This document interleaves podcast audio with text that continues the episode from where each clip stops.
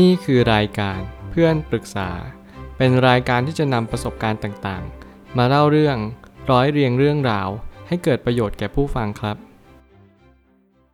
สวัสดีครับผมแอดมินเพจเพื่อนปรึกษาครับวันนี้ผมอยากจะมาชวนคุยเรื่อง รักแบบใดไม่สำคัญเท่ากับเราต้องการรักแบบไหน ข้อความทวิตจากมาร์คแมนสันได้เขียนข้อความไว้ว่า ในทุกๆ ความสัมพันธ์ ไม่ว่าจะเป็นรักบริสุทธิ์โรแมนติก หรือรักแบบจริงจังกระนั้น คุณจะเป็นต้องรู้อย่างแรกเลยว่า คุณจะรับมันไว้หรือปฏิเสธมันไป ถ้ามันเป็นอย่างอื่นที่คุณไม่ต้องการ คุณก็แค่ออกมาจากตรงนั้นซะ เมื่อไหร่ก็ตามที่ชีวิตได้มาย้ำเตือนเราว่า ให้เราเลือกสิ่งที่เราต้องการ แต่ถ้าว่าเราไม่สามารถเลือกได้ทุกๆ ครั้งว่าเราต้องการรักแบบใด มีสิ่งหนึ่งที่เราเลือกได้ก็คือ เมื่อรักแบบนั้นเข้ามา อาจจะเข้ามาพร้อมกัน 10 ครั้ง คุณก็จะเป็นจะต้องปฏิเสธไป ถ้ามันไม่ใช่สิ่งที่คุณต้องการ ชีวิตบางทีมันยากมากๆ ถ้าเกิดสมมุติเราใช้ชีวิตบนพื้นฐานความจริง เราต้องการสิ่งนี้แต่เราเจอสิ่งนั้น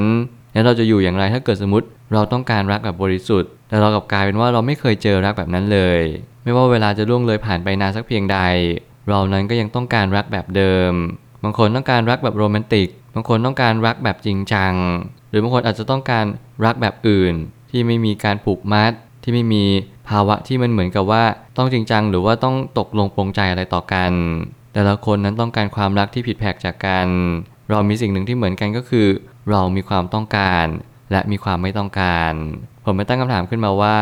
ความรักนั้นมีหลายประเภท มีทั้งดีและไม่ดี ซึ่งคุณจะเป็นต้องเลือกระหว่างจะไปต่อหรือว่าพอแค่นี้เมื่อไหร่ก็ตามที่ทุกสิ่งทุกอย่างกำลังหยิบยื่นบางสิ่งบางอย่างให้กับเรา หน้าที่เราทุกๆคนก็คือ ตัดสินใจเลือกว่าทางนี้คือทางที่เราอยากจะไปจริงๆหรือเปล่า แน่นอนมีผู้คนในสังคมมากมาย ว่าเขาต้องการเลือกทางเดินในชีวิตแบบนี้ เพราะเขารู้สึกว่าเขาไม่มั่นใจในตัวเอง บางคนมีฐานะที่ยากจนเขาก็เลยรู้สึกว่าเฮ้ยเขาเลือกอะไรเยอะมากไม่ได้แน่นอนว่าเขาเชื่อแบบนั้นเขาก็เลยสร้างสิ่งสิ่งหนึ่งที่มาตอบโจทย์เขาว่าเขาไม่สามารถเลือกได้และนั่นแหละคือคำตอบของชีวิตของเราทุกๆ คนว่า ไม่ว่าคุณจะเลือกได้หรือเลือกไม่ได้ สิ่งหนึ่งที่ทุกคนเลือกได้เท่า ๆกันก็คือ เราเลือกที่จะปฏิเสธหรือตอบตกลง ในขณะที่มีคนกำลังหยิบยื่นความรักให้กับเรา เราสามารถรักตัวเองได้หรือเปล่า เราสามารถอบกอดตัวเองได้ไหมนั่นคือหน้าที่ที่สำคัญที่สุดต่อชีวิตเราทุกๆ คน เราทุกคนมีสิทธิ์เลือก ไม่จำเป็นว่าจะต้องร่ำรวยหรือหน้าตาดี อย่างน้อยที่สุดเราเลือกที่จะอยู่กับความสัมพันธ์ที่ดีได้ แล้วผมก็ยังเชื่อมั่นเสมอว่าทุกคนมีสิทธิ์เลือก ไม่ว่าคุณจะขี้ริ้วขี้เล มีฐานะร่ำรวยหรือยากจนสักเพียงใด คุณจำเป็นจะต้องเลือกเลือกในสิ่งที่มันเหมาะสมที่สุดสำหรับชีวิตคุณ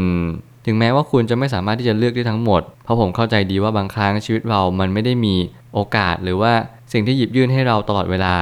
เพียงแต่ว่าคุณเลือกที่จะทำได้หรือเปล่า คุณเลือกที่จะปฏิบัติตัวกับเขาได้ไหม ต่อให้คุณเจอสิ่งที่ไม่ดี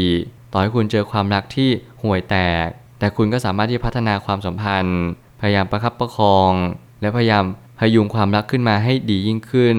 ยังไงผมก็มีความรู้สึกว่าทุกๆ คนสามารถที่จะทำได้แบบนี้ เพียงแต่ว่าบางครั้งมันอาจจะยากมากๆ เพราะว่าแฟนคุณเขาก็อาจจะไม่ได้เข้าใจสิ่งที่คุณเป็น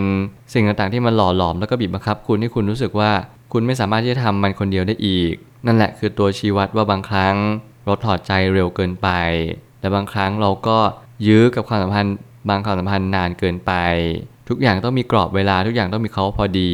เชื่อมั่นในตัวเองว่าเราเป็นคนที่สามารถรักตัวเองก่อนได้เสมอ ไม่จำเป็นต้องเรียกร้องให้คนมารัก หรือว่ายอมรับในตัวเรา เมื่อไหร่ก็ตามที่เรารักตัวเองมากพอแล้วเราก็รู้ว่าเราสามารถที่จะกุมมือตัวเองเอาไว้ได้ตลอดเวลา อย่ากลัวที่จะอบกอดตัวเองในวันที่เราเจ็บปวดและทรมาน วันนี้เราไม่มีใครไม่เป็นไร แต่วันนี้เราก็ยังมีเรา ถึงแม้เราจะไม่มีใครเลยสักคน เราลองออกจากบ้านดู มีผู้คนมากมายที่เขา อยู่คนเดียวบ้างมีครอบครัว บางคู่ก็กำลังอินเลิฟหรือว่ากำลังมีความรัก นั่นแหละคือสิ่งที่เราเชื่อมโยงกับเขาเหล่านั้น อย่าพยายามอิจฉาเขา อย่าพยายามอยากที่จะเป็นเหมือนเขา แต่จงเข้าใจว่าทุกๆ คนก็มีความสุขและความทุกข์ที่แตกต่างและลดหลั่นกันไป แต่ละคนก็มีความเป็นปัจเจก คือความเป็นเฉพาะเจาะจง หรือว่าเอกลักษณ์ที่ไม่เหมือนกัน บางคนเป็นโสดก็มีความสุขแบบคนโสด บางคนมีคู่ก็มีความสุขแบบคนมีคู่ บางคนมีครอบครัวก็มีความสุขแบบคนมีครอบครัวแน่นอนบางครั้งอาจจะคิดว่าเฮ้ยทุกๆคนก็มีแต่ความสุขทั้งนั้นเลย แต่อย่าลืมว่าทุกอย่างมีสองด้าน มันคือทวิลักษ์มันคือมีทั้งขาวและดำมีทั้งสุขและทุกข์การเป็นโสดก็ทุกข์แบบเหงาๆแต่การมีคู่ก็ทุกข์แบบเหมือนกับว่า มีแฟนไม่รู้แฟนจะบอกเลิกเราหรือเปล่า ไม่รู้แฟนจะเปลี่ยนใจหมดรักเราเมื่อไหร่ หรือคนมีครอบครัวก็เป็นห่วงนั่นเป็นห่วงนี่ เป็นห่วงการศึกษาของลูก เป็นห่วงภาวะเศรษฐกิจต่างๆ ที่มีผลกระทบต่อรายได้ของสามี สิ่งต่างๆ เหล่านี้ผมเชื่อว่าทุกๆ ครั้ง ที่เราจำเป็นจะต้องค่อยๆ พิจารณากันต่อไป ว่าเรามีความสุขในณวันนี้ได้จริง ๆ หรือเปล่า อย่าพยายามไปเรียกร้องทุกสิ่งทุกอย่าง เพราะมันไม่สามารถเป็นไปได้ จงหาความสุขณวันนี้ที่เรามี เราเป็นโสดจงใช้ชีวิตโสดให้เต็มที่ วันหนึ่งเรามีคู่ เราก็จงทุ่มเทกับความสัมพันธ์นั้นๆทำให้ดีที่สุด ก่อนที่ทุกอย่างก็จะเปลี่ยนแปลงไป เราจะได้ไม่เสียใจว่าเออ วันนั้นเราได้ทำดีกว่านี้ รู้จักตัวเองให้ดีที่สุด เพื่อให้เรากำหนดจุดยืนให้ชัดเจนว่า เราต้องการความรักแบบไหน หากเราไม่รู้ก็ต้องมาศึกษาตัวเองให้มากยิ่งขึ้นอีก บางครั้งเนี่ยเราก็ไม่สามารถที่จะตอบตัวเองได้ว่า เราจะรักตัวเอง และก็รู้จักตัวเองได้มากน้อยเพียงใด ผมก็มีเคล็ดลับเล็ก ๆ น้อยๆที่จะแนะนำทุกๆ คนว่าอยากให้ทุกคนลองทำตาม ในทุกๆวันนี้คุณกำลังทำอะไร ไม่ว่าคุณจะคิดพูดหรือว่า กระทำอะไรลงไปก็ตามแต่ สิ่งนั้นมันเอื้อให้ชีวิตของคุณดีขึ้นหรือเปล่า นั่นแหละเขาเรียกว่าการรักตัวเอง ถ้าเกิดสมมติคุณพร่ำบอกแต่รักตัวเอง แต่คุณไม่เคยทำอะไรดีๆ เพื่อตัวเองเลย คุณอาจจะไม่เข้าใจเขาว่ารักตัวเองจริง ๆ ก็ได้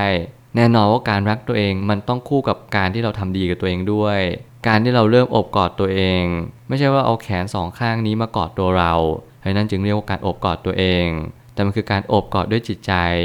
มันคือการที่เรารู้สึกว่าเออ วันนี้เรา รู้สึกดีกับตัวเองหรือยัง